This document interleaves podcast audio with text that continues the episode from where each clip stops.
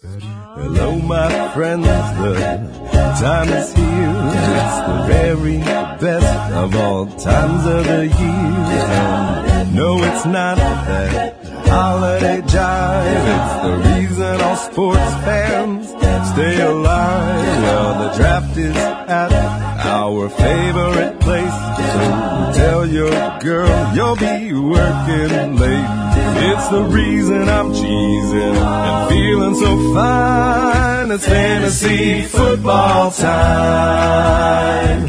It's fantasy football time. Доброе утро, добрый день или добрый вечер, друзья. Когда бы вы не слушали наш великий и ужасный подкаст «Фэнтези Футбол Фэнтези», с вами и ваш любимый, надеюсь, забытый, приятный, бородатый голос. Меня зовут Миша. «Фэнтези Футбол Фэнтези».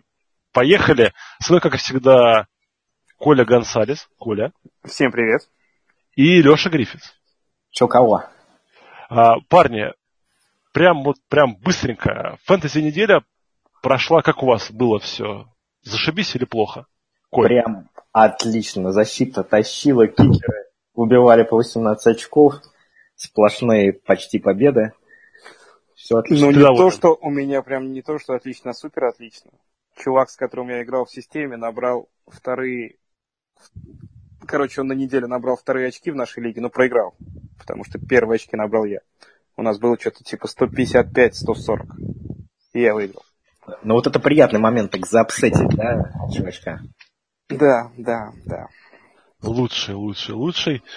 Ладно, друзья, переходим к итогам недели. Они у нас, как всегда, грустные, потому что травмы. И начнем мы очень коротко, потому что все травмы такие, что прям за голову хвататься.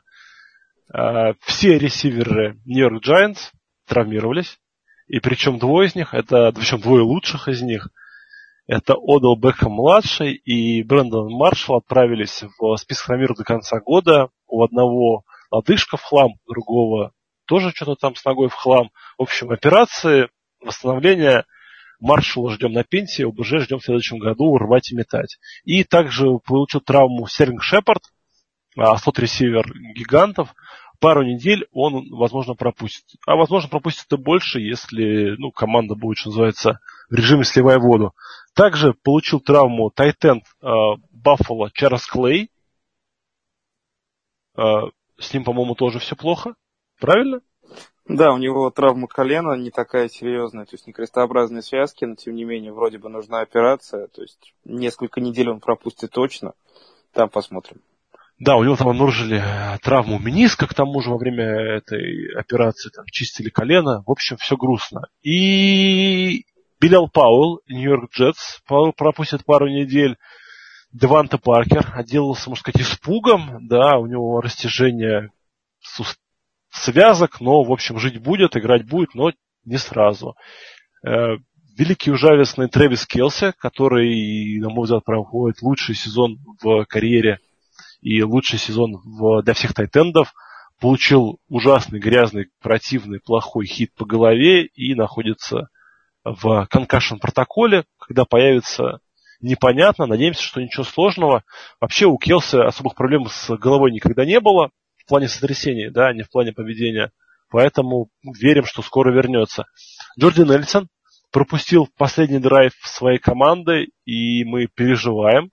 Но вроде как он сам заявляет, что рвать, метать буду. Так что вот это все новости по травмам. Болельщиков гигантов жаль, владельцев гигантов жаль. Леха, как персональный фанат ОБЖ, всплакнешь? В трауре? Да, Леша во всех своих династиях, да, открывает сезон распродажи. Слушайте, я видел травму Бекхэма в прямом эфире, это, конечно, просто кошмар. Я не понимаю, как американцы, они потом эту травму постоянно показывали в прямом эфире, в повторах крупным планом, как у человека нога складывается на 90 градусов. Кстати, ты знаешь? Я не могу такие вещи смотреть, вот зачем они это делают, мне непонятно. Ты знаешь, кстати, было, по-моему, уже пару травм вот такого же плана, как у БЖ, когда телевизионщики специально говорили: вот смотрите, сейчас мы покажем один раз, и все. По-моему... Это в Сиэтле, когда был матч 3 года назад, Сиэтл-Гринбей, финал конференции, крутой лайнбекер Сан-Франциско. Навара Боума. Да. Они там просто, они показывали снова и снова и снова. Вот после того, вот, и вот уже, по-моему, на прошлой неделе я вот это слышал, чуть ли не Тони Рома это говорил, что, ребят, сейчас вот один раз покажем, и все как бы, и показывать не будем, не переживайте, просто для, ну, для фанатов. И я смотрел, не смотрел этот матч, но увидел гифку, и мне было очень больно, печально, и не люблю Бекхэма как персону, да, но как игрока просто писаю кипятком. Так что очень жал Одделла. Ладно, идем дальше. Рубрика «Топ-флоп». Какая-то, по-моему, у нас очень пиратская рубрика, да. Прихлоп бил, топ-флоп очень звучит. Ладно, топ. Аарон Джонс, раннинбэк Гринбэя, оправдал всех, кто вваливал на него последние вейвер-денежки. Показал шикарный результат. И, ну, на самом деле, вот для фэнтези-владельцев, да, это очень плохое произошло сейчас событие, на мой взгляд. Потому что Монтгомери был, по-моему, одним из 3 самых эксплуатируемых раннинбэков в лиге. То есть он проводил максимальное число снэпов из возможных. А теперь, да. А теперь, получается, ну, у Маккарти всегда будет выбор. То есть, можно дать Монтгомери продышаться. Ну-ка, драйвик проведет Аарон Джонс. А потом наоборот. И ну, в итоге вместо одного крутого раннинбека в лице Монтгомери и либо одного крутого раннинбека в лице Аарон Джонса мы получим такой вот 2-головую гидру комитет, который, ну, мне кажется, в фэнтези станет очень рискованным. Слушай, как ну вообще, конечно, комитет для фэнтези это всегда плохо, но иногда есть исключения. Например, который в Атланте. Да, согласен. Фэнтези работает. Проблема в том, что да, раннинбеки Гринбэя играют 99% снэпов. Вот в этой игре Аарон Джонс из 55 снэпов провел на поле 53. То есть он был на поле всегда. Вопрос по Монтгомери только в том, мог ли Монтгомери выдержать нагрузку вот такого раннинбека основного, хотя человек, по сути, раннинбеком не является. И многие считали, что эта нагрузка ему просто не по плечу, он физически не потянет, и все вот эти его травмы от ударов, они из-за этого и складывались, просто слишком большая нагрузка. А сейчас появился Аарон Джонс, который действительно его разгрузит, и в Монтгомери, когда он выздоровеет, может оставаться чуть более свежим во время игры, и, может быть, это и не скажется плохо на его результативности, потому что, по крайней мере, он будет здоров и будет больше играть с точки зрения количества игр, которые он проведет. Да, вот, друзья, вы услышали позитивную, позитивно-негативную взгляд на этот вопрос. Леш, есть что добавить? Нет? Нет, да, наверное, хотят наши слушатели услышать, сколько снэпов будет проводить на поле Аарон Джонс, сколько будет проводить Монтгомери. Ну-ка, скажите. Мы этого не знаем, мы будущего не видим. Однозначно тренер Маккарти сказал, что Джонс заработал. Право, да. Да, он будет делить бэкфилд с Монтгомери. В какой пропорции? Ну, одновременно с этим он заявил, что они не будут форсировать восстановление Монтгомери от травмы, то есть в ближайшую неделю с очень высокой долей вероятности Монтгомери будет вне заявки. То есть на следующую игру Джонса ставить обязательно, дальше будем смотреть. Ну вот сейчас пришла новость на телеграм-канале Touchdown TV, что Монтгомери сегодня принял участие в полноценной тренировке. Играет. Ну, посмотрим. Посмотрим, да, идем дальше. И дальше у нас флоп, то есть это провал, протух, не знаете, называете, как это... Дно, фэнтези-дно. Фэнтези-дно, да, тут самое смешное, что это даже... Кстати, фэнтези-пол. Пол. Фэнтези-пол, да. В пол. Не флоп, а в пол. В пол, да, в пол.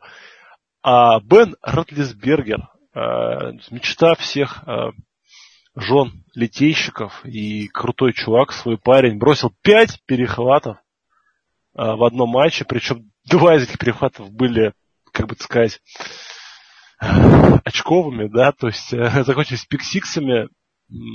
Естественно, Бен после матча заявил, что очень такую, ну, грустную фразу, я думаю, ну, для всех поклонников футбола, что, знаете, возможно, я просто вот это потерял. Да, то есть, ну, вот под этим он имел в виду как бы именно вот умение, не то что умение, он, наверное, все еще может, ну, какой-то вот этот вот внутренний стержень, да, ну, что, Бена провожаем, да, вот, Моджо, да, да. Его хуевос больше не производит достаточное количество тестостерона, вот. На пенсию мы Бена отправляем, или он еще сможет таки попылить этот, ну, неудачный матчап, да, все-таки у ягуаров очень сильные корнербеки. Как вы считаете? Билл Парселс однажды сказал такую фразу. Игрок, который заговорил об окончании карьеры, уже в этот момент закончил карьеру. Тем не менее, в этом году не думаю, что все будет так же печально и дальше. Для квотербеков очень важен матчап, в котором они участвуют, поэтому нужно смотреть, против кого Бен играет. Ягуары – это лучшая защита в НФЛ, лучшая защита против паса. И, кстати, худшая против выноса. Это очень редкое явление, когда одна защита является абсолютно лучшей против одного и худшей против другого. Да, это вообще уникум, уникумы, ребята. Против ягуаров квотербеков мы не ставим, а Бена ставим на хороших матчапах. Я не вижу сейчас перед глазами расписание, ну что-нибудь типа Теннесси, там, да, вот, так, вот такие вот, таких ребят. Днище против днища. Ну, а ягуаров ставим мы против Джареда Гофа. Однозначно. Как звучит, да? Особенно против Джареда Гофа.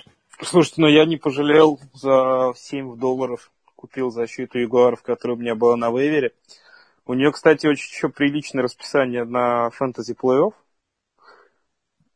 Поэтому это такая защита, которую даже надо держать, несмотря на боевик, который у них будет на 8-й неделе. Иногда я думаю, что, наверное, ты не Гонсалес, а ты какой-нибудь Гонсалевич. Уж больно ты дальнозоркий. Ладно, продолжим. Совет держать защиту на боевике, он не в духе нашего подкаста. Он молодой, ну, смотря какая защита. Есть такие защиты, которые стоит поддержать. И есть такие кикеры, которых стоит поддержать. А мнение Николая может не совпадать. Не совпадать. Да. Да. Именно так, да. Мы не канал ESPN, да, который за твиты своих сотрудников их отстраняет от комментирования. Возможно, кстати, на 2 недели отстранят. Вот там девушка высказалась по поводу президента США. Вот она, причем очень такая сильная журналистка. На самом деле, даже я ее знаю. Вот. И вот ее отстранили на 2 недели минимум от любого участия в ESPN. Мы не такие, друзья. У нас любой из нас может в Твиттере написать полную чушь, либо наоборот, мега крутую тему, либо в чате. И он все равно будет у нас работать. Поэтому мы зовем в подкаст даже тех людей, которые обсирают Митча Трубицки. Представьте себе. Идем дальше. Рубрика «Вопросы-ответы». И первый вопрос от болельщика Гринбея, но от хорошего болельщика Гринбея, который любит нас. Это Андрей Бешеный Пес, поклонник таланта Траволты. Почти каждую неделю на вейвере появляются несколько очень интересных вариантов раннинбеков. Возможно, на несколько игр всего, но их надо брать. А с ресиверами все немного сложнее. Даже в случае травм звезд их бэкапы не так очевидны. Почему? Перефразирую, почему ресиверов на вейвере сложнее найти, чем раннинбеков? Потому что ресиверов можно 3 в старт поставить. Их нету на вейвере. Ну, тут 2. Две причины. Давай. Первая причина – это ты. Да, первая причина – это ты. А вторая – все твои мечты.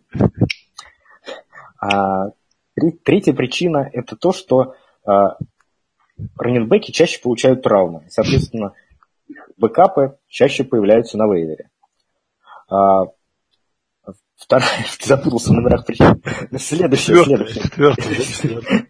Следующая причина – это то, что заменяемость раннинбеков гораздо лучше, чем заменяемость ресиверов. То есть, если во многом сейчас современный НФЛ не зависит эффективность выносной игры от самого раннинбека. То есть, она зависит, но Поскольку. Да, схемы, линия и прочее влияют на эффективность выноса гораздо больше, чем талант раннинбека.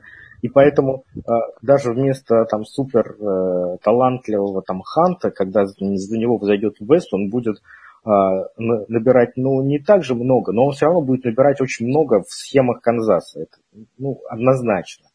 Там Найл Дэвис набирал, Леш, ты помнишь? Да, там Найл Дэвис набирал, который по всем продвинутым статам был худшим раннинбэком лиги.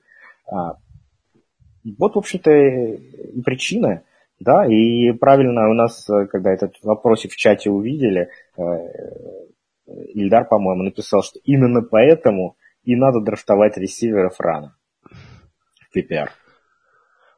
Согласен, да. И мое личное мнение, я считаю, что тут еще очень много связано с самим футболом, да, то есть раннеру, вот у нас это был в медвежьем чатике разговор на эту тему, что раннер, ему, по сути, ему не нужна особая схема ни с его квотербеком, да, ни с его онлайн даже. Ему надо знать розыгрыши, иметь видение, да, вот все. И он будет да, неважно, какой он там хромоногий, больной, если линия делает проходы, а ему делают вкладки, он будет набирать. А у ресиверов, у них очень важна химия с квотербеком, важно вот это именно вот взаимопонимание. А я думаю, все, кто нас слушает, в курсе, но на всякий случай просто нам надо поумничать. Да, давно не говорил, хочется. А во время тренировок стартовые ресиверы тренируются со стартовым квотербеком, а запасные ресиверы тренируются с запасными. Поэтому, когда стартовый ресивер ломается, запасной, у него нет времени, чтобы сделать эту химию. И ему вот из-за отсутствия этой химии, это вполне логично, квотербек не доверяет. И поэтому, как фэнтези-цель, он остается долго времени нерелевантен. Именно поэтому, по этой причине, когда у вас начинают хорошо, у вас ломается основной квотербек, и играет бэкап, очень часто начинают набирать не первые, вторые ресиверы, а вот пятые, шестые. Как яркий пример это можно назвать, того же самого Кинума, да, который Рудольфа вообще не видит, потому что у него нет у него химии, да, не успел у него заложить. А с мистером Тилленом он успел, потому что Тиллен все время был резервный свободный агент. Общались, сложилось, поехало. То же самое было у Симина. Это куча примеров есть этому в лиге, вот в том числе. И, кстати, продолжаем тему вопросов про раннеров. У нас отличный вопрос от Даниила Кучерява. Во-первых, прекрасная фамилия. Даниил, ты прям везунчик, особенно если ты лысый, как я. Прям 10 из 10. Что делать с Аджай? У меня есть один неприличный ответ. Я промолчу. Коль, что делать с Аджай? У меня Аджай нет ни в одной лиге. Я очень этому рад, но ситуация неприятная. Потому что ни хрена Аджай не набирает. Потому что все плохо. Это ты еще культурно выразился. Будет ли он набирать или не будет с таким тренером Offensive Line. У него уже новый парень. Старый-то нормальный был. Нет, старый вообще отличный был чувак. Если кто не видел видос, с ним надо посмотреть обязательно. Но Аджай вообще кандидатура такая сомнительная. В прошлом году у него было... Во-первых, в прошлом году он начал сезон как запасной раннинбэк, даже на пару игр не летал с командой. Потом, когда Фостер закончил карьеру там с 5-й недели, по-моему, он вдруг начал набирать, стал стартером, начал набирать очень много. У него было 2 или 3 игры, где он набирал за 200 ярдов. Да-да-да. И эти игры, на самом деле, и набили ему всю статистику, потому что одновременно с играми по 200 ярдов у него были абсолютно провальные матчи, в которых он набирал совсем немного. То есть такой типичный бум-и-баст. В этом году Аджай, во-первых, играет с травмой. Во-вторых, нападение Майами, это... тоже комментировать особо не будем. Это самое слабое нападение лиги прямо сейчас, с самым слабым квотербэком. И в-третьих, Аджай абсолютно не используют на третьих даунах. То есть он от этого очень сильно переживает. Если кто смотрел игру в Лондоне, там целая стенка, когда он ругался, пинался, кидался. На самом деле, Коль, мне кажется, это вообще главная причина, по которой Аджай очень сейчас плох. Это именно то, что вот как раз его на пасе не то, что не используют, а, я бы сказал, принципиально не используют. То есть на третий даун там выпускается Кенни Андрейк или... Ну, в основном Кенни Андрейк или Вильямс немножко используют. Здесь вопрос просто, что причина, что следствие. Его не выпускают на третий даун, потому что он дно, или наоборот? Я думаю, там считают, что Дрейк на приеме просто лучше.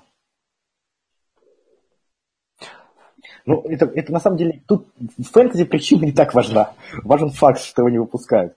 Но возвращаясь к вопросу Даниила, я все-таки вот, что делать с Аджаем? Боюсь, что ничего с ним сделать сейчас вот нельзя. Есть только один вариант. Дождаться его хорошей игры, когда он наберет очков 15-20. Найти того, кто поверит, что это поворотная точка, и продать ему Аджая. Сейчас, я боюсь, даже продать его не получится. Единственное еще, на что бы я бы посоветовал обратить внимание владельцам Аджая, вернее, не то, чтобы обратить внимание, а вспомнить прошлый сезон. Начиналось с результата 1-3. Ничего не получалось ни в атаке, ни в нападении, но с пятой недели они поперли. Может быть, такое произойдет и в этом году. Ну, мы не знаем, но, по крайней мере, прецеденты именно для Майами уже были. Поэтому давайте подождем еще игру-две, чтобы делать прямо супер окончание. Ставить Майами, ставить стартовый состав на этой неделе, но, наверное, можно, но очень опасно. Ставить и молиться. Вот, ставить и молиться. И ждать, что с пятой недели тоже завезут новый товар. Ну вот. Вопрос от прекрасного молодого человека по имени Ильдар. Лидера, кстати, Суперлиги. Ильдар, поздравляем. Потому что Ильдар слушает наш подкаст и регулярно общается в чате ФФФ. Вот, поэтому причина только в этом. Что мне делать с парой Латавиус и Маккинан? Считаем мы, что... Попозже мы про это поговорим. Ильдар, жди. Мы делали крифхенгер, да? Правильно назвал? Называется это. Знаете, что такое крифхенгер? Повесить на крючок в ожидании кого-то? Да. Это когда в конце серии ну, там входит, скажем так, главный герой, видит труп и не знает, чей это труп. Это его девушка или его враг. И конец серии. И все, и ты ждешь там год, не веришь, читаешь шутки, заводишь себе 3 ручных драконов, морозишь в морозильнике мороженые копии и готовишься как бы к последнему сезону. Вот это клиффхенгер называется. Когда вот момент, который тебя заставляет ждать следующей серии, следующего сезона. Поэтому на ответ Ильдар ответим чуть позже. Итак... Можно я воспользуюсь тем, что я тоже ведущий подкаста, и отвечу на вопрос, который задал комиссионер одной из моих лиг, просто потому что боюсь не ответить. Уилли Смит, его перспективы в редрафте по ПР. Что с ним делать? Покупать, продавать, ставить старт, не ставить старт? Мое видение такое, что... Уилли Снит сейчас находится в стопроцентной форме, как это сообщили из стана Нового Орлеана. Поэтому на этой неделе, особенно учитывая боевики, старт. И хорошая цель для трейда тоже в плане покупки. Ты не боишься, Леш, что то, что он пропустил треть сезона, скажется на нем, что он не будет ржавым? Нет, я думаю, на нем не скажется. Вот эти слот-ресиверы, слушай, им все нипочем. Как с гуси вода. Ладно. Ну, у него была травма задней поверхности бедра, она, в общем, залечила и пошел дальше играть. Мы много в этом подкасте говорили про химию. Химию с Бризом у них есть, никуда она не делась, никуда не потерялась. Поэтому Билли Снит, если он находится у вас на лавке, это хорошее усиление команды. А вот я сначала задам вопрос, а для начала сделаю маленькую подводочку. Вы не в курсе этот вопрос, но я играю в одной лиге, где комиссионер ну, совершенно фанатично относится к различной статистике. И вот он прислал мне на этой неделе такую вот статью о том, что я был как пророком, да, тем, что я посадил Амари Купера на лавку, а вместо него поставил в состав Хамфриса. И Хамфрис набрал на 7 очков больше, чем Купер. И как бы он писал, что это как бы, ну, это вообще это мега решение. Дал мне даже какой-то за это приз. Вот, ну, такой чисто номинальный. Вот, и я вопрос там логичный с Данилом Кучерявым. Данил спрашивал, что делать с Аджай, а я спрашивал, что делать с Амари Купером. Вот, ну, понятное дело, что в династиях ты как бы его, ну, кладешь, покрываешь простыночкой и ждешь, пока он отлежится. В одногодках. Что делать с Купером? Ты сейчас просто мне портишь всю малину. Да? Заставляешь меня раскрывать свои карты. Отвечая на этот вопрос. Я, в общем-то, даже уже хотел Коле писать о покупке Амари в династии. Потому что считаю, что Амари сейчас это просто игрок, которого надо делать байлоу везде, во всех форматах, максимально агрессивно. Игрок такого уровня, он не может просто так взять и исчезнуть.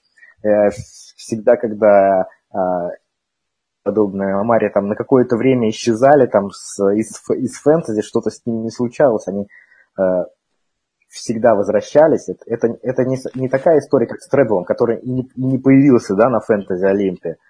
Кстати, я сегодня увидел, что в одной моей лиге Трэббл лежит на вейвере, и я прям так, ну, у меня потянулась рука, ну, даже не на вейвере он лежит, да, он лежит уже на ФА. У меня потянулась рука его взять, и я так думаю... В династии, наверное, да, потому что в редрафте-то он не актуален. Нет. Да, в династии. Вот в этой самой, в династии на 24 команды. Да, точно, правильно, Леш. И я такой, знаешь, я прям потянул с рука, чтобы отправить на него заявку, а потом... Ну его нафиг. Слушайте, отвечая на вопрос про Амари Купера, давайте действительно сразу разделим этот вопрос на две части. В династиях с ним делать ничего не надо. В понятно, да. Да, он лежит у вас в составе, либо вы пытаетесь купить. В одногодках вопрос чуть сложнее, потому что в некоторых лигах он уже чуть ли не на вейвере. Поэтому, если он у вас на вейвере, конечно, поднимайте и ждите. И самый главный совет по поводу Амари Купера. Ждите выздоровления Дерека Карра. Потому что без Карра нападение Окленда представляет из себя унылое болото, за исключением Майкла Крэптри.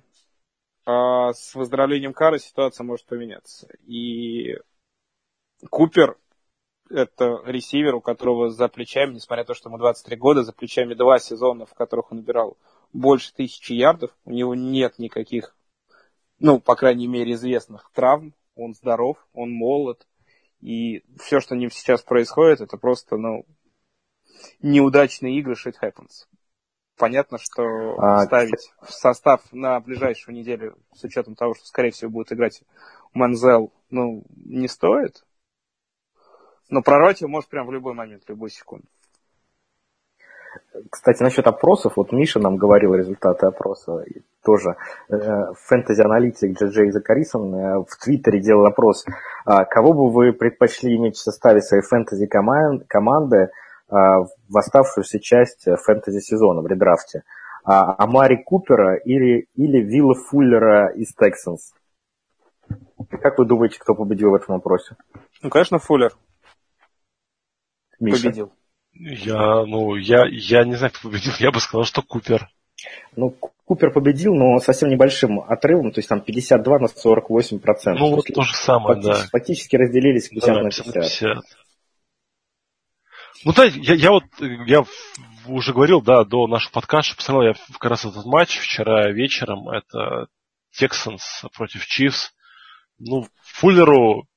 Я не могу сказать, что ему повезло, да, то есть оба броска его кидали намеренно, да, то есть, ну, то есть он должен был ловить, он молодец, что поймал, но это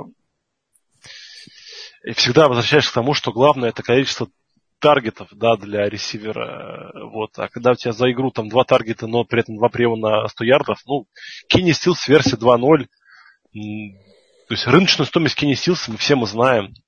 Ладно, давайте пойдем дальше. Но тут все-таки 4 тачдауна за 2 игры. Согласен. Слушайте, но вспомните Криса Томпсона. Это точно такой же прием. И мы говорили о том, что невозможно показывать такие цифры на таком объеме. Все вернется к среднему, как и с Томпсоном, собственно, произошло в последней игре. Если Фуллер будет получать такое же количество таргетов, по 2 таргета за игру, но следующую игру он наберет с нулем или там через игру.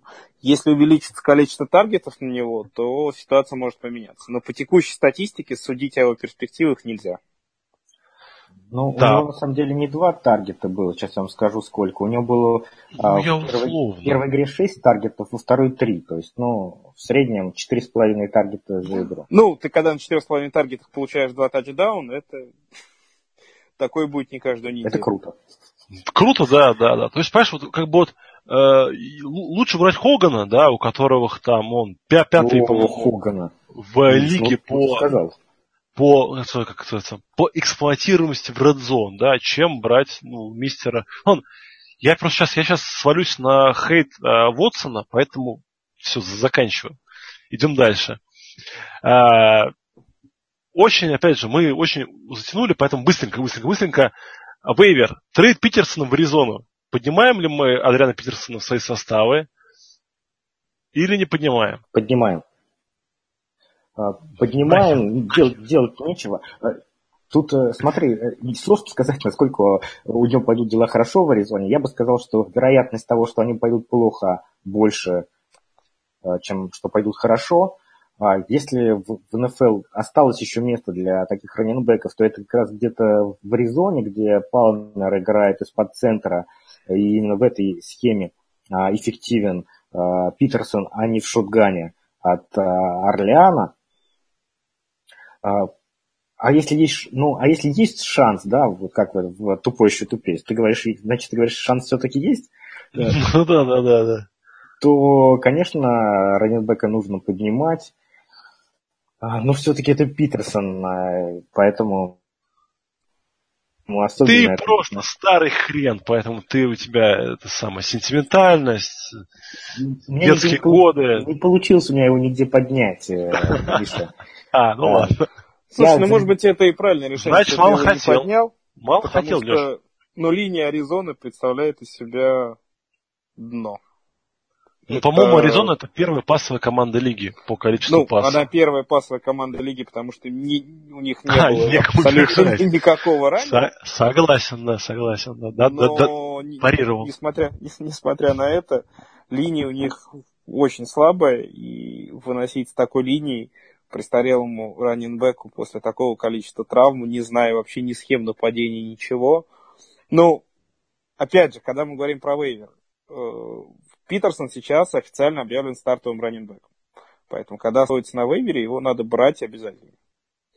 Потому что у него появляется возможность. А в фэнтези мы возможности очень ценим. Что из этой возможности получится, будем смотреть. Я за Питерсона больше, чем $7-10 отдавать был бы не готов. А за такие деньги он везде ушел выше. Потому что всегда в лигах есть команды, которых раннинбэк нужен очень сильно, и люди готовы платить за него больше. В Суперлиге сколько за него? Полтинник отдали, по-моему, да? Какая-то такая цена была. Ой, я не смотрел. Мажоры. Ладно, давайте дальше идем. А стоит ли Маккинан 20%? Чего? Фаба, это что такое? Это бюджет аукционного вейвера. Просто в каждой лиге количество денег, которое выделяется на бюджет, разное. Где-то это $100, где-то $200, где-то $1000. Я, конечно, инженер, все меряется процентами. Аббревиатуру не пишите. Итак, стоит ли Маккинан 20% вашего годового бюджета после своего перформанса?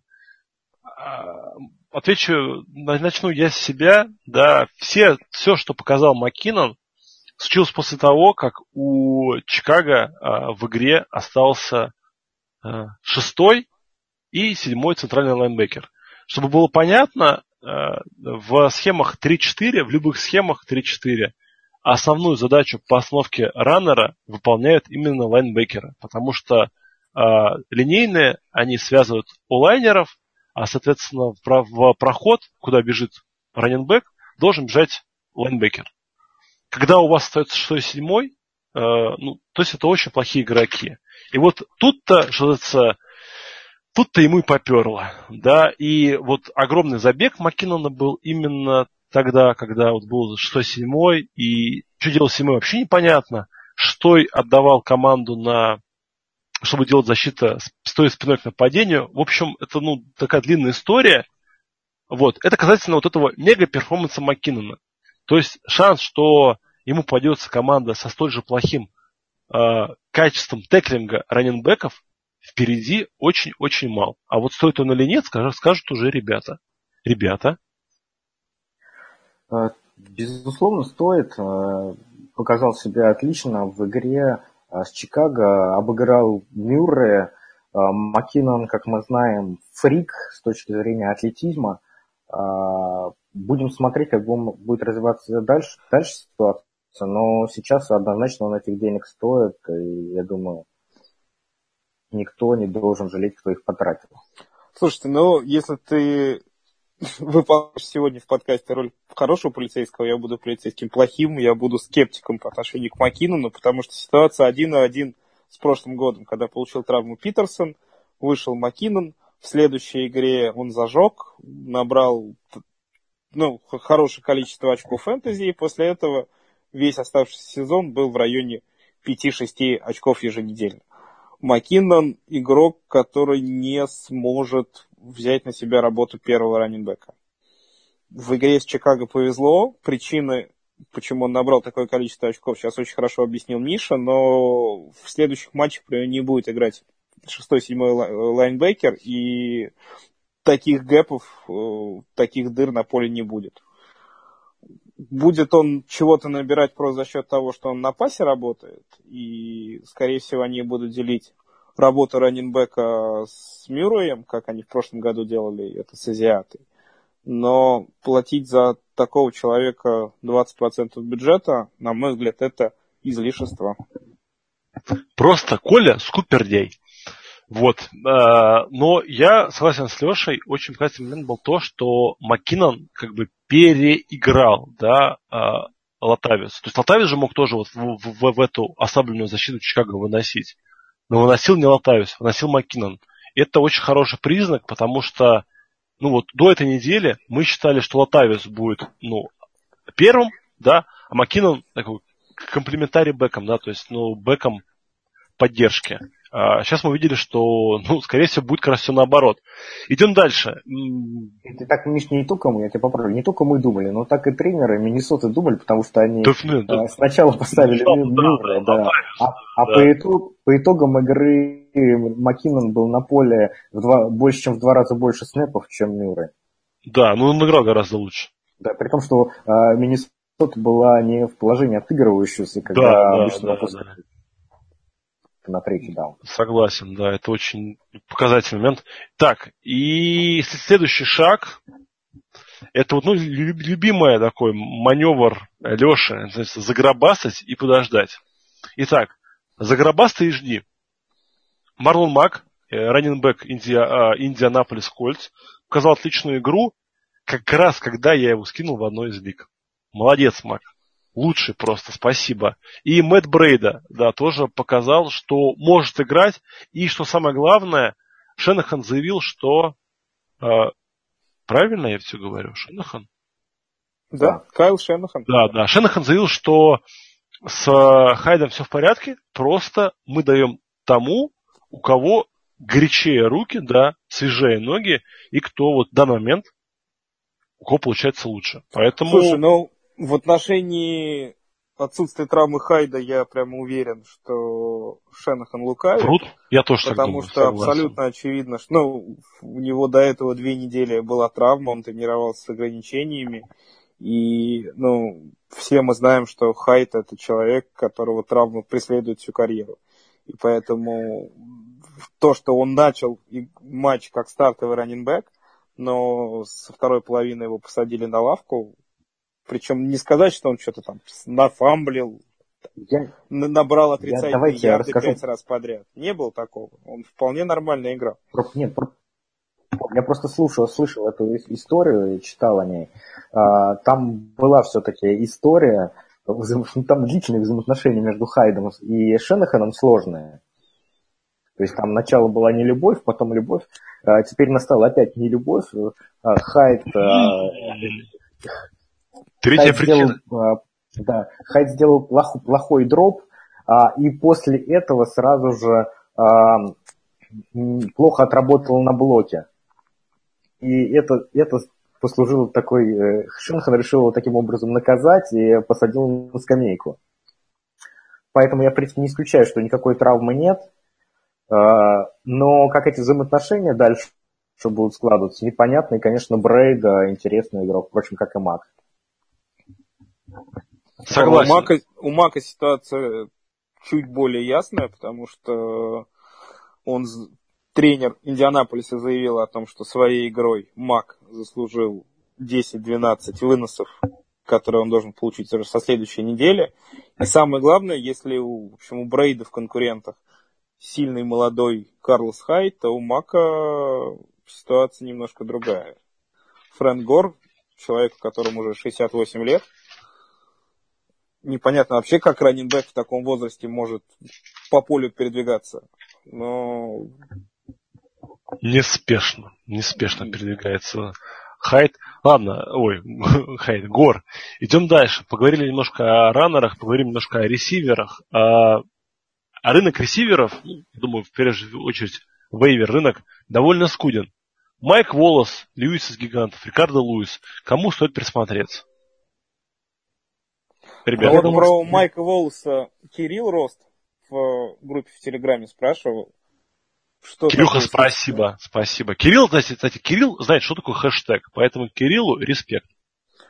Что случилось с Майком Воллесом? Где он настоящий? В первые 3 игры, когда он получал по одному приему, или в последних 2 играх, где он по 5-6 приемов и в каждой игре по тачдауну?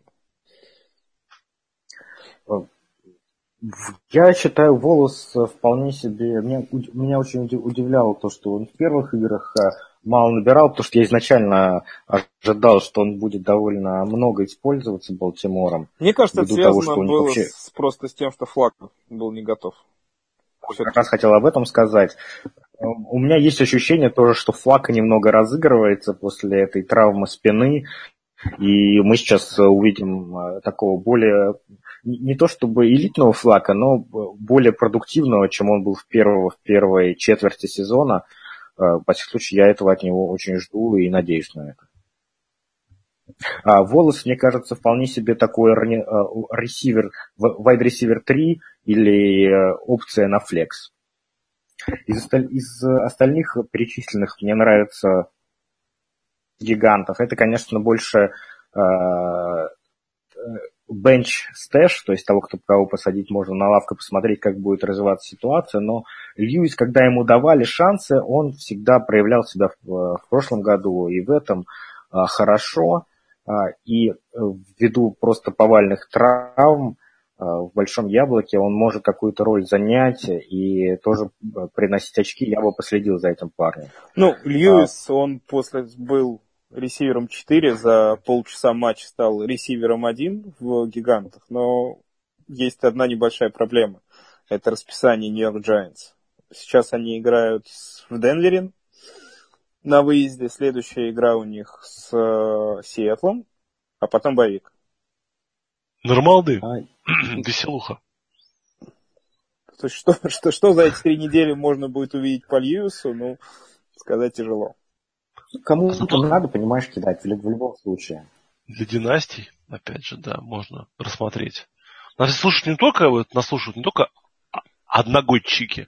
Нас слушают различные люди, которых в династиях вообще днем с огнем не сыщешь игроков. Я, кстати, в одной династии всех 3 ресивер-гигантов пытался подписать живых. Только одного смог. Не, одного подписал. Обижаешь. Слушай, комиссионер, ты чего? Это я в больнице сижу, ты должен знать. И у меня, мне было очень просто. Я на движке МФЛ, происходило подписание, я вбил вкладочку «Ресивер гигант». И раз так по очереди. Так, живой. Там $12 отправить. Живой. Вот одного подписал. Я доволен, да. Ладно, идем дальше. И у нас дальше премьера рубрики. Премьера ведь? Фэнтези-хак. Фэнтези-лайфхак от Леши Гриффитса.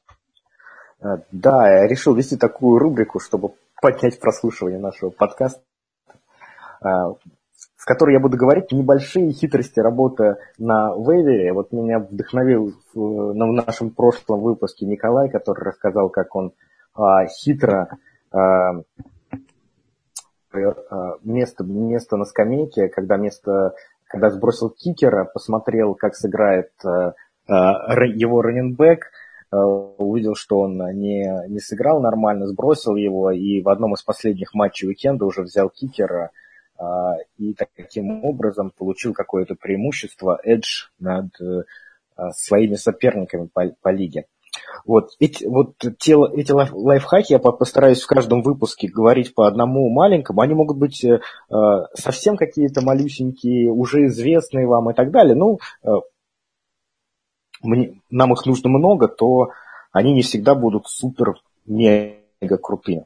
Сегодня лайфхак посвящается боевикам. Вот что обычно... Актуально. Что обычно делают фэнтези-игроки после воскресных игр, когда они прошли? Они в понедельник просыпаются, смотрят, значит, счет. Ой, блин, я проигрываю там 5 очков, я выигрываю, значит, 5 очков. Смотрят, кто остался. И с нетерпением ждут Monday Night игры, чтобы посмотреть, кто же все-таки дит.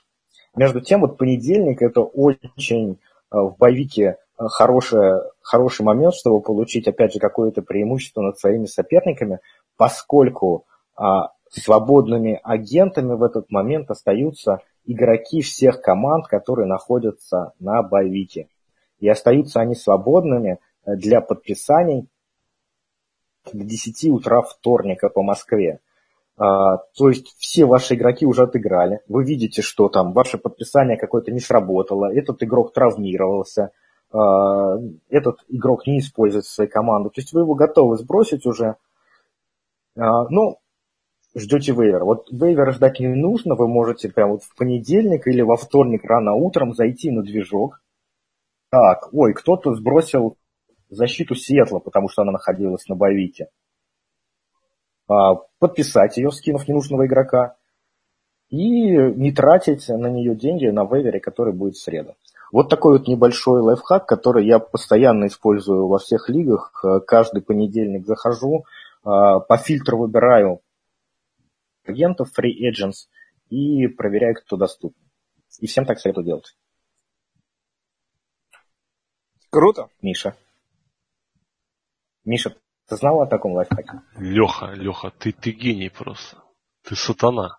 Вообще. Нет, конечно. Ты мне, может, глаза на фэнтези открыл. Я теперь всех порву. Однозначно. Кроме тех, кто тоже слушал этот подкаст. Я буду самым быстрым стрелком на Диком Западе.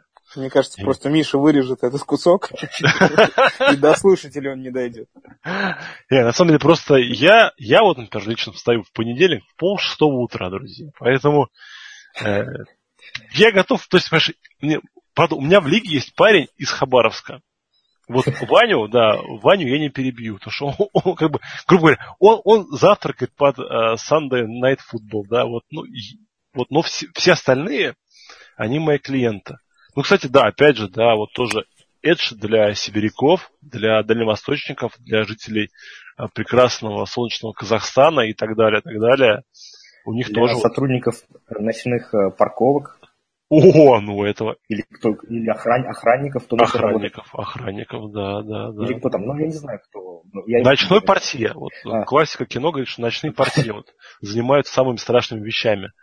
Так, ладно, идем дальше. И, друзья, мы переходим к нашей легендарной, слегка забытой слегка припорошенной пылью рубрике под названием «Четвертый даун». И сегодня нашим четвертым дауном, то есть я первый даун, естественно, как догадались, Леша Гриффитс второй, Коля как вновь последний третий. И вот четвертый даун у нас легендарный и уникальный Леша Паас, которым, не знаю, огромное количество людей ругается в интернете, но при этом это прекрасный коллега по фэнтези-болению. Леха, привет. Привет. Леша не так давно... Да-да, давай, Леша. Да, Леша, ты совсем недавно вернулся только из поездки в Америку на игры НФЛ. Ну, расскажи вот в целом, где был, что увидел, как тебе понравились игры? Ну, вообще, понравилось мне... Я был на двух играх, значит, в Гринбее и в Кливленде. Третья, четвертая неделя. Вот. Это вообще в Цинциннати играла. Да. Вообще понравилось, конечно, оба стадиона, оба города, все понравилось. Но больше, конечно, этот впечатлил Гринбей, потому что мы брали экскурсию по стадиону, турне по стадиону за день до игры. Вот, там посмотрели все, как бы сказать, внутри, что там есть, что там как чего. Вот, приходили на поле, фотографировались там везде, очень была познавательная экскурсия от гида, как бы, там у нас группа была, человек, наверное, 20, вот. Ну и сама, конечно, игра была тоже хорошая, за исключением, конечно, результата, вот. Скажи, ну американцы-то на футболе сидят, обновляют приложение фэнтези, смотрят результаты игр? С кем я там не говорил, конечно, ничего там особо я выяснить не мог, как бы так они все, мои просто, видимо, друзья, как бы к этому делу не особо, как бы, лежат душой, больше, как бы, талигей там они занимаются. А так, конечно, да, видно, что, как бы, смотрят там свои телефоны там во время, как бы, матча, там, что там, ну, вот так, короче говоря. Конечно, больше радуется успехам или неудачам там, соответственно, соперников, когда показывают в прямом эфире там счета там, и так далее. Ну, как бы про фэнтези я как бы так мельком только слышал. Green Bay большая. По крайней мере, до нас им очень далеко. В этом плане. До нашего сумасшествия. Леш, а вот Tailgate, ты был, получается, на Tailgate в Green Bay, да, и в Кливленде. Но Кливленд гораздо более большой город. Где круче было? Вот именно веселее, что ли? Где была движуха пошикарней? Очень было хорошо в обоих, как бы сказать, делегейтах. То есть болельщики были замечательные, как бы и те, и другие. То есть в Гринбее мы еще посидели в ресторане, как бы там, ну, это было в субботу до матча. Там прямо на самом стадионе есть большой ресторан, как бы внутри. 1919, который там называется, видимо, это год основания, видимо, этого команды Гринбея, да, да. Как они начали там играть. Нас пригласил как бы болельщик Гринбея, который является по совместительству еще и владельцем команды, потому что как бы у них там команда не принадлежит. Это единственная франшиза в НФЛ, которая не принадлежит никакому владельцу, она принадлежит как бы всем держателям, как бы акционерам или каким-то там вот. И он как бы является как бы этим одним из акционеров, там как много в общем. Вот. Ну и как бы очень интересно такая у него оунер, на голове сыр. Написано «Оунер» на сыре, и вот такой вот как бы болельщик нас пригласил в этот стадион, в этот бар, ресторан, мы там посидели, попробовали Висконсин сыра, там пиво очень хорошее было свое Висконсина, вот. Ну и сама как бы игра Tailgate, то есть там тоже так же все было очень хорошо. Но в Кливленде я скажу, что нисколько не уступал Tailgate, потому что там тоже очень были хорошие люди, как бы, вот. Очень много было всяких разных приколов. Интересно, в общем, все. Все как ожидалось, было очень на высшем уровне. Всем советую, кто поедет, обязательно посетить Tailgate. Как бы начинается с самого как бы, утра до матча и как бы, за час заканчивается до матча. И люди там. И большинство, конечно, даже можно так сказать, что не мыслят как бы поход на стадион без Tailgate, и для многих это как бы даже больше как бы процесс, чем сам матч, вот так можно сказать. Ну это нормально. Я подтверждаюсь. Да, Леша. Вот тоже был, когда на игре в Лондоне, конечно, там не до фэнтези, то есть когда ты находишься на стадионе, время заглянуть в телефон и проверить счет совсем нет, ну не до этого абсолютно. Ну, кстати, вот про фэнтези, да. Про фэнтези, не про фэнтези. На этой неделе, по-моему, Эван Сильва в воскресенье рано утром, ну, по времени американскому, да, запустил опрос. Что для вас важнее, победа вашей команды в фэнтези или победа в вашей команды в реальной жизни? Вот. Как вы думаете, какие результаты были? В реальной жизни, думаю, 50 на 50. Вот Леша был ближе, да, что, во-первых, 50 на 50, что меня удивило, и более того, там было 52 на 48%, для 52% важнее победа именно их фэнтези-команды. Ну, понятно, да, что это подписчики Эвана Сильвы, да, они, ну, люди, скажем так, немножко более замороченные на фэнтези, чем на реальном футболе, потому что я вот, ну, с кем общаюсь, видел много раз, что люди, когда у их команды, да, не клеится в футболе, они уходят целиком головой в фэнтези. Вот. Особенно это характерно для слабых команд. Ну, а ты думаешь, вот в случае со слабыми командами это плохо? Мне кажется, это хорошо, что поддерживается таким образом интерес к футболу болельщиков. Не, я не буду ничего возражать. То есть просто у меня есть пример ярчайший, это по утрам в зеркале я вижу, да, когда у меня аналогичная ситуация сложилась в сокере, я, в принципе, полностью завершил сокером. То есть я с тех пор, как разочаровался в этом виде спорта, ну, по причине того, что команда, за которой я болел, там, плохой был президент, я в принципе, вообще перестал смотреть сокер. То есть я европейский футбол смотрю там раз в 2 года, когда приезжаю в гости к папе, который смотрит весь футбол, который может. Вот она истинная роль фэнтези-футбола. Ну да, да, так бы, конечно, да, пришлось. Леш, ну, поскольку я думаю, что круче тебя никто не знает ничего про Цинциннати, у тебя, в конце концов, не каждому из нас записывают видеоролики, где главные тренеры передают привет Алексею из Вологды. Вот, не каждому из нас. Ну да. Вот. Ну это просто повезло так. Ну, неважно. У Цинцы такой очень сложный год, но тем не менее поговорим про скилл игроков, да, Цинциннати. Для начала начнем с раннинбека. Миксон — это первый раннер. Все, забрал? Да, думаю, да. Вот перспективы какие ты видишь Миксона на этот год и на последующие? Да, Леш, вот именно в фэнтези ты его... Ну, в команде он действительно первый раннер. Ну и фэнтези. А в фэнтези он когда будет приносить нормальные очки, за которые не стыдно? С каждым матчем, думаю, будут увеличиваться его очки. И я думаю, что еще он очень сильно зависим от линий. Вот. Линия потихонечку у нас вроде стала лучше.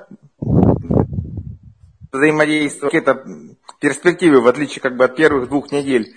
Вот. То есть думаю, что сейчас продуктивность его будет с каждым матчем возрастать.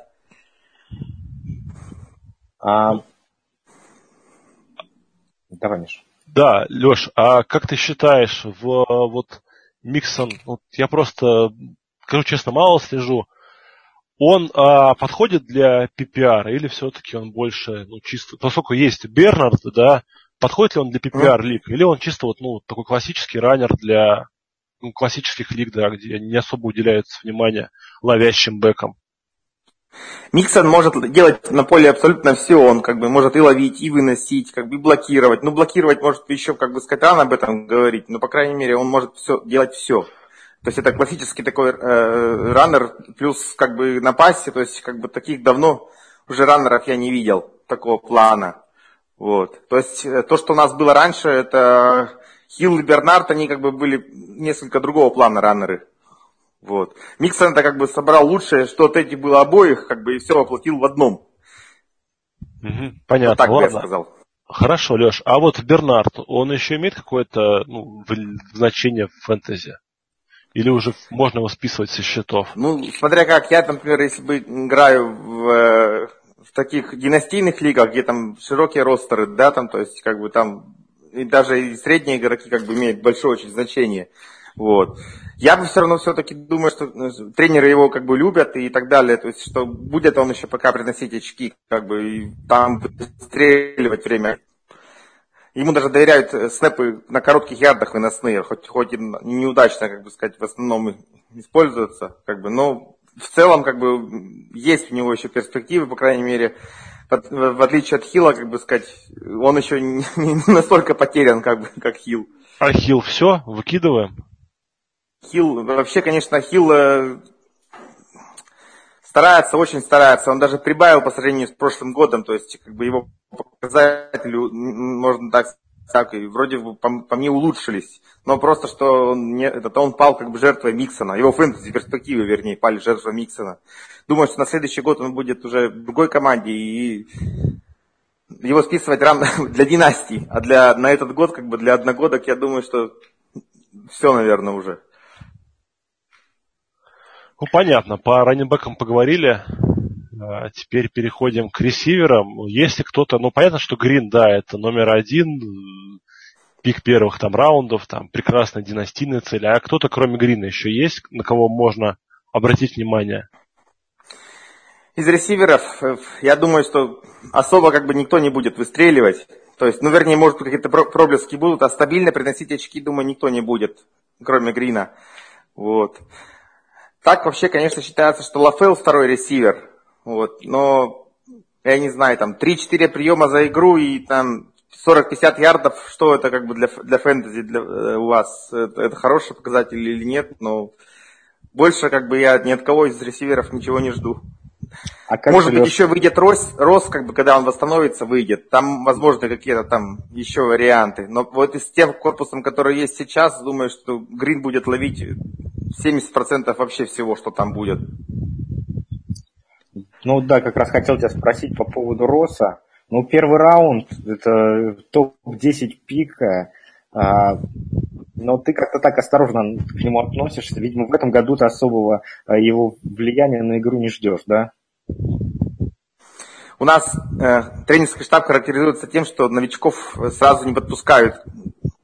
Особенно как бы тогда, когда особенно его выпустили на первый же снэп, и он сделал фамбл, как бы очень важный, мы проиграли игру.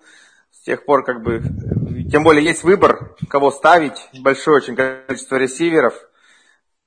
Вот, то есть, какие-то варианты возможны, но в первый год, я думаю, что от него что-то такого серьезного ждать не приходится. Понял тебя. Скажи по тайтендам, если говорить. Вообще ты, как ты к Кайферту относишься? Потому что в фэнтези к нему отношение становится, мне кажется, уже негативным. Вот это такой воспринимается как игрок, который подводит, постоянно подводит. Вот ты как к нему относишься, как болельщик? Он подводит не только в фэнтези, он подводит и в реальном, как бы сказать, мире. Болельщики все очень, большинство болельщики в основном, конечно, очень негативно к нему относятся, уже практически его забыли и не особо на него рассчитывают, тем более, что зазвездил тут Крофт. Вот. То есть... И что Крофт это прямо реально на самом деле? Лично я думаю все-таки, что Айферт это как бы плеймейкер. И если он выйдет на поле, то он будет приносить хорошие очки, хорошие тачдауны, хорошие ярды. Вот. И как бы у нас уже недавно на форуме там в Цинциннати была как бы дискуссия, мы обсуждали, что там дальше будет с Айфертом, как бы.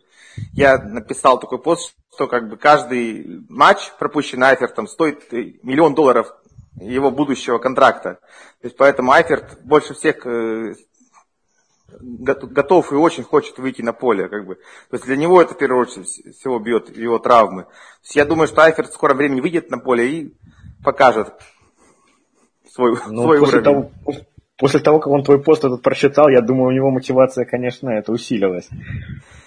Да, мотивация еще усилилась из-за того, что хороший игру Крофт показывает. Можно сказать, что он из-за этого еще будет рвать. Но... Я, в общем, думаю, что Айферта списывать не нужно, но как только он выйдет, он будет показывать свой прежний уровень. Вот. А Крофт, в принципе, будут, наверное, построения с двумя тайдентами. То есть Крофт все равно, какие-то очки все равно будет приносить, даже с Айфертом. Ну, в династийных, наверное, лигах, да, в одногодках все-таки Айферт остается, когда играет топ, наверное, 5-6. Да, я думаю, так именно так. Позиции. Айферт будет откусывать еще очень сильно у Грина, когда он выйдет. То есть, как бы, я как владелец Грина, как бы, его с одной стороны, как бы, не, из-за этого не очень люблю. То есть, во всех лигах, где я играю, у меня везде Грин, поэтому, как бы, я... Айферт, как бы, для меня главный фэнтези-враг. Потому что кроме него, по сути, там никто не откусывает ничего. А Энди Далтон не главный фэнтези-враг разве у тебя? Я думал, он... Энди Далтон, так, ну, нормально все, короче, с Энди Далтоном. Леш, последний вопрос к тебе, и мы тебя отпустим отдыхать. А, как ты считаешь, в следующем году кто будет первым квотербэком Цинциннати? Вопрос, конечно, очень интересный. Он зависит от того, все это зависит от того, как команда финиширует, кто будет главным тренером. Если же как бы пояс подойдет под откос, мы закончим там с 5-6 победами, думаю, что сменят тренера и выберут квотербека на драфте. Вопрос только в том, как высоко, как бы. Но думаю, что квотербека выберут на драфте. У Далтона контракт ведь не гарантированный, то есть у него как бы у команды есть опция, то есть они могут его практически безболезненно отрезать в любой момент. Или могут даже трейдануть, как бы. То есть я думаю, что, может быть, варианты найдутся. То есть все зависит от того, как команда финиширует. Но я думаю, что все-таки выиграем игру в плей-офф, и Марвин Льюис будет уволен наконец. А что дальше будет, загадывать будет очень сложно. Понятно, Леш. Спасибо большое, что пришел. Очень приятно с тобой. Несмотря на то, что наши мнения, да, часто не совпадают, но всегда приятно твою точку зрения услышать. Ну, лично мне, по крайней мере. Вот. Всего тебе наилучшего. Надеюсь, ты еще дальше продолжишь путешествовать, да? Как каждый год ты ездишь. Всегда очень приятно видеть твое довольное лицо в Фейсбуке, на стейлгейтах. Вот. Так что всего хорошего тебе. Спасибо, ребята. С удовольствием присоединюсь к вам в дальнейшем. Хорошо, спасибо, Леш. Пока, Леш. Пока. И переходим мы к конкурсу стримера. Брам-брам-брам-брам-брам-брам-брам-брам.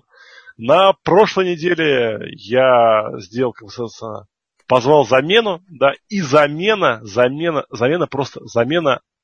отвращала всех. Моя замена в лице Виталия Ротоза, главного эксперта по Денверу и Твери, выбрала мне Дешона Уотсона 35 очков, Кэмерон Брейд 17, Цинциннати 9, в сумме 61 очко.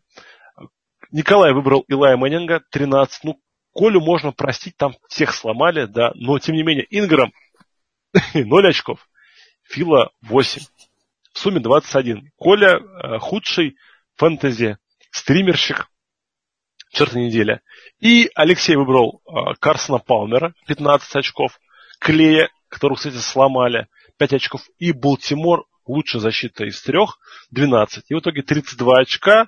И в общем, все по-старому. Я на последнем месте, поскольку я не эксперт, я ведущий. Коля на втором, у него 135 очков. И Леша на первом, 138. Но борьба ноздря в ноздрю. Не совсем по-старому. На прошлой неделе я был только вторым из-за того, что Коля флюканул там Дешон Уотсон на одной неделе. Да. Это Инграм флюканул на этой неделе. Ты акцент расставляешь. Я смотрю, просто на прошлой неделе Виталик просто взял и выборы Коли себе забрал. Уотсон, Брейд. Красава, ладно. Да, ну вот у меня-то было какой выбор. Катлер 4, Томас 4. Эх. Ну давайте, друзья, по-быстренькому. По квотерам. Леша. Мой выбор на этой неделе. И, кстати, мой тоже. Я в одной лиге поставил его. Стой, честно скажу, был. Но выбрал я все-таки Джакоби Брисетта, потому что он, во-первых, имеет неплохой пол за счет того, что он набирает ногами. Во-вторых, он играет против одних из худших секондари лиги, а именно против секондари Тайтанс. В условиях, когда кандидатов не так много, есть боевики, Брисетт мне очень нравится. Я думаю, что от него очков 15 в виде пола получу на этой неделе. Я вот тоже в аналогию поставил. Потом Коля выбирал квотербека. Коля, ваше слово, товарищ Маузер. Коля. Коля куда-то пропал. Нет, Коля. Я здесь. Давай. Да. Я выбрал на этой неделе человека, который попадает в нашу рубрику уже третий или четвертый раз подряд. Это Карсон Палмер, который, несмотря на то, что неплохо играет в меньше 40% лиг, является выбранным, то есть фактически на всех вейверах он доступен. У Палмера в очередной раз очень неплохой матчап. Он играет против защиты Тампы, которая вся в травмах, с ужасным секондари, играет дома. И, много говорить не будем. Про Палмера мы и на прошлой неделе, и на позапрошлой неделе говорили. Самая кидающая команда лиги. Все ресиверы Аризоны выздоровели, работают. Игра дома.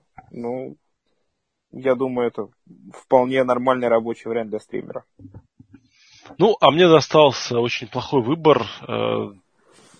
И пришлось мне выбирать опять Тревора Симена, который играет дома против Нью-Йорк Джайантс. На что ставлю и молюсь. Почему именно Тревор Симен? Потому что играет дома. Дома помогают стены, воздух разреженный. И гиганты без ресиверов. Поэтому я ожидаю, что гиганты будут плохи в атаке. Значит, будет много времени проводить Тревор Симен. И просто за счет объема что-то покажет. Вот. Слушай, гиганты, они еще не только без ресиверов, они еще и без корнербэков. Сейчас прекрасные новости были о том, что Бен Макаду выгнал Крамарти, не только с тренировки, но и из команды Роджерса Крамарти, потому что там был какой-то конфликт в раздевалке, и корнербэки гигантов были сильно недовольны тем, что их считают козлами отпущения. Там это просто новость означает, что в команде полный мрак, разруха и, в общем... И Брэндон Маршалл там. Просто в команде Брэндон Маршалл. Идем дальше. Тайт-энды. И первым тайт-эндом у нас ставил Николай. Николай, кого ты поставил? Да, я на этой неделе выбрал Остина Хупера из Атланты. Атланта после боевика играет против Майами. Самой слабой командой лиги, наверное, в данный момент. Плюс у Атланты сломан Мохаммед Сану, который точно не сыграет. Вопросы по Хулио. Восстанавливается после травмы, должен, по идее, выйти на поле, но в каком состоянии будет, непонятно. И когда 2 недели назад оба ресивера Атланты получили травмы, количество таргетов на Хупера резко возросло. И я надеюсь, что эта тенденция продолжится и на этой неделе тоже. Дальше выбирал я выбирал Эда Диксона, это тайтенд Каролины. Помимо того, что он очень горячий, то есть он самый казуальный выбор на позиции тайтенда на этой неделе, потому что много-много ярдов наловил. Олсен травмирован в схемах. Креатора нападения Каролины по-прежнему много роли должно уделяться тайтендам. И я надеюсь, что вот у них образовалась химия вместе с Кэмом Ньютоном. Да, будет очень тяжелый матчап против Филадельфии, но они играют дома. Я думаю, Филадельфия будет больше напряжена остановкой Маккафри и прочих. И Диксон, возможно, что-то допоймает. Просто другие выборы мне не нравились. И последний выбирал у нас Леша. Леша выбрал.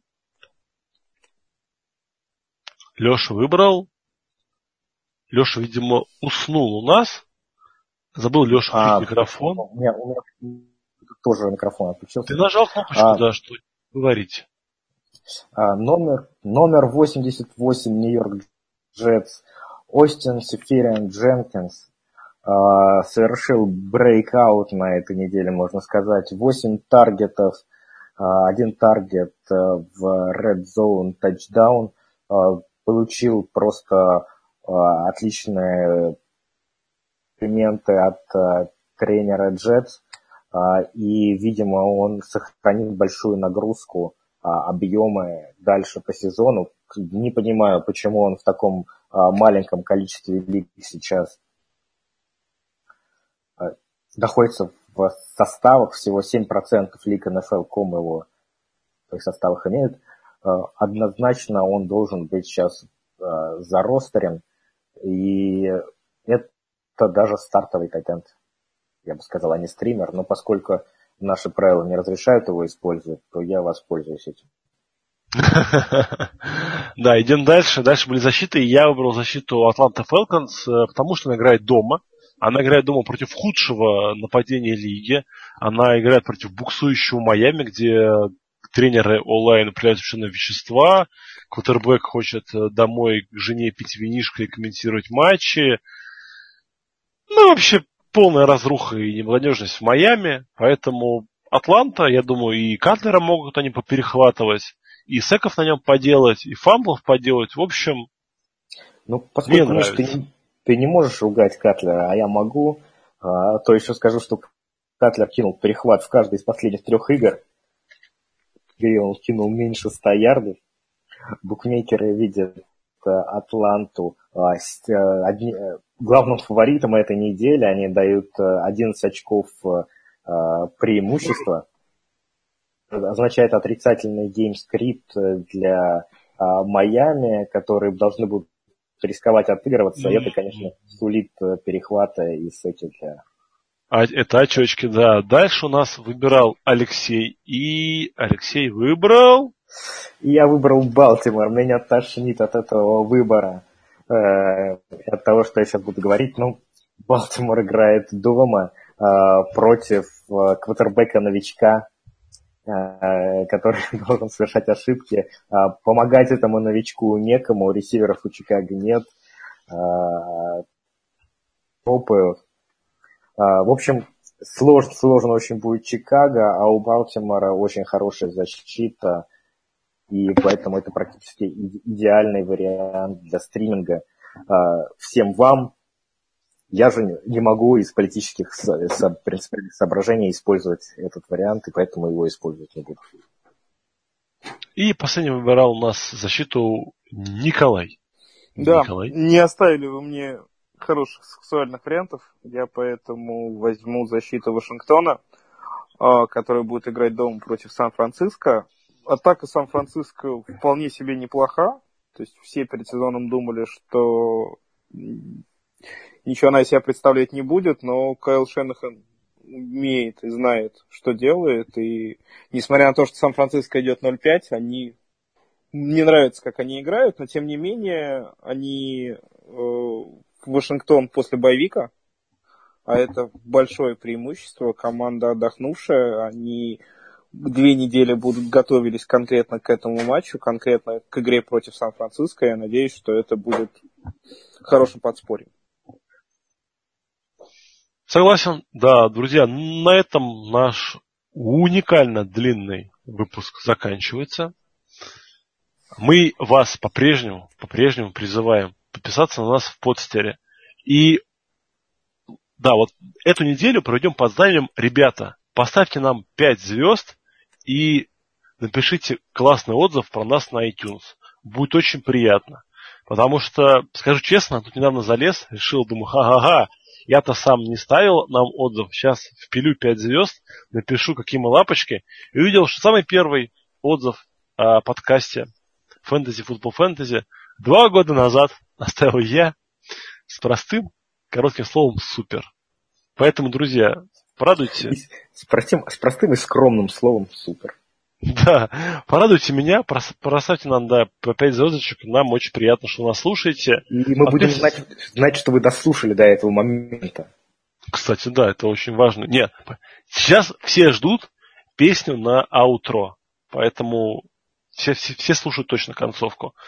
Поэтому, друзья, очень вас просим подписываться на нас в группу ВКонтакте, чатик Телеграм, Подстер, iTunes, где угодно, как угодно. Слушайте, задавайте вопросы.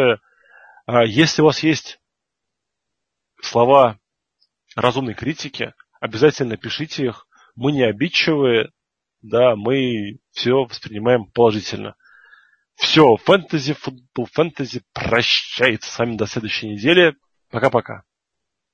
Бай-бай. Всем удачи.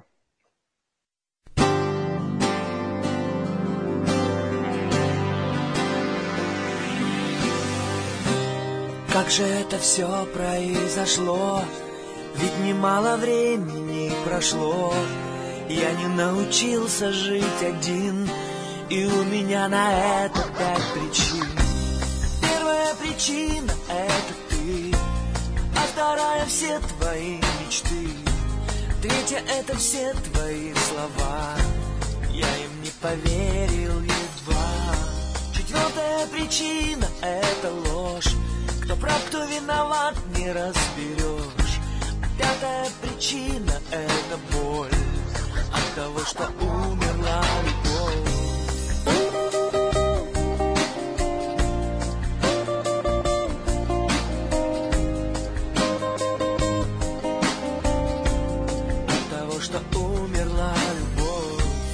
Сегодня видел я во сне, как ты улыбалась, но не мне, как ушла ты в мир других мужчин, и у тебя на это 5 причин. Первая причина — это я, а вторая — все твои друзья, третья — твоя новая любовь, все это понятно без слов. Четвертая причина — это ложь, кто прав, кто виноват, не разберешь. А пятая причина — это боль от того, что умерла любовь.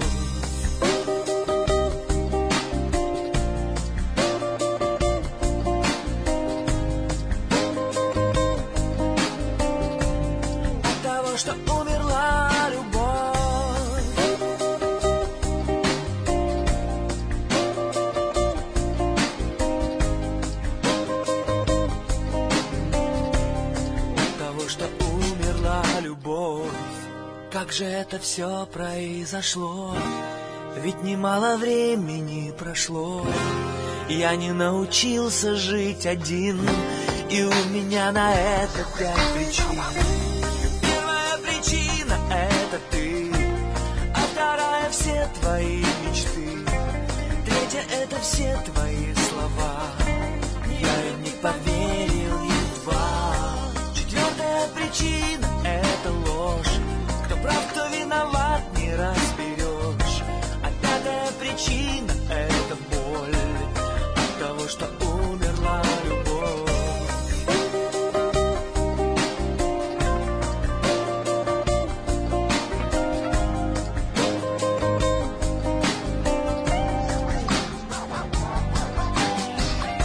Четвертая причина — это ложь. Кто прав, кто виноват, не разберешь. От того, что умерла любовь.